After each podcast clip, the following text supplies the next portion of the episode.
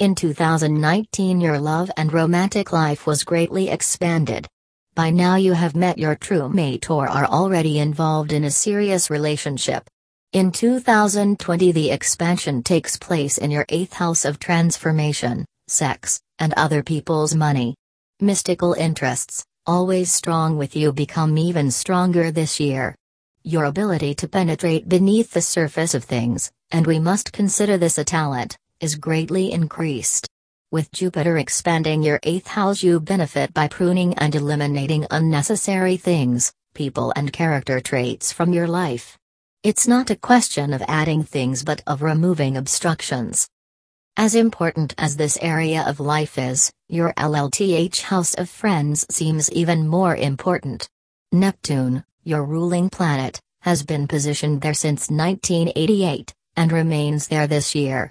This house also contains two long term planets, more so than any other house. Therefore, friends and friendships are dominating your attention this year. They are more friendships of the mind than of the heart, the people you are meeting have the same intellectual interests as you. Furthermore, your circle of friends is changing drastically. You are losing old friends and making new ones. Then you are losing some of the new ones and making still newer ones. All of this is happening suddenly and unexpectedly. You will keep recycling your circle of friends until you meet your true and predestined spiritual group. In the meantime, enjoy mixing and understanding the different types of outlooks on life you are coming into contact with. Groups and group activities, especially of a spiritual, humanitarian nature, are particularly attractive to you this year. You are learning about what a group is and what it should be. You will experience the added power that comes from group work as opposed to working by yourself. There is something positive to be said about teamwork.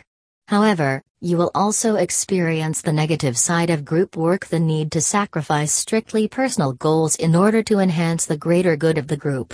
Be careful of being too self sacrificing.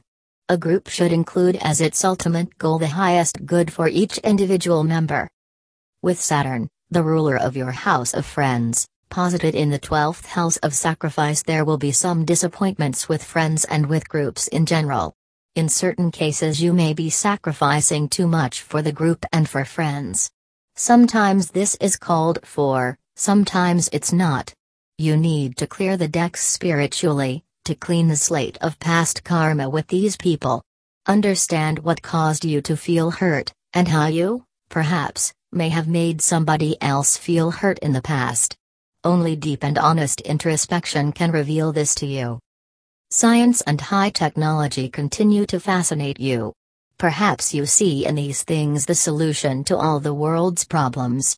This, of course, is not so. But technology, if kept in proper perspective, is certainly a useful and liberating tool.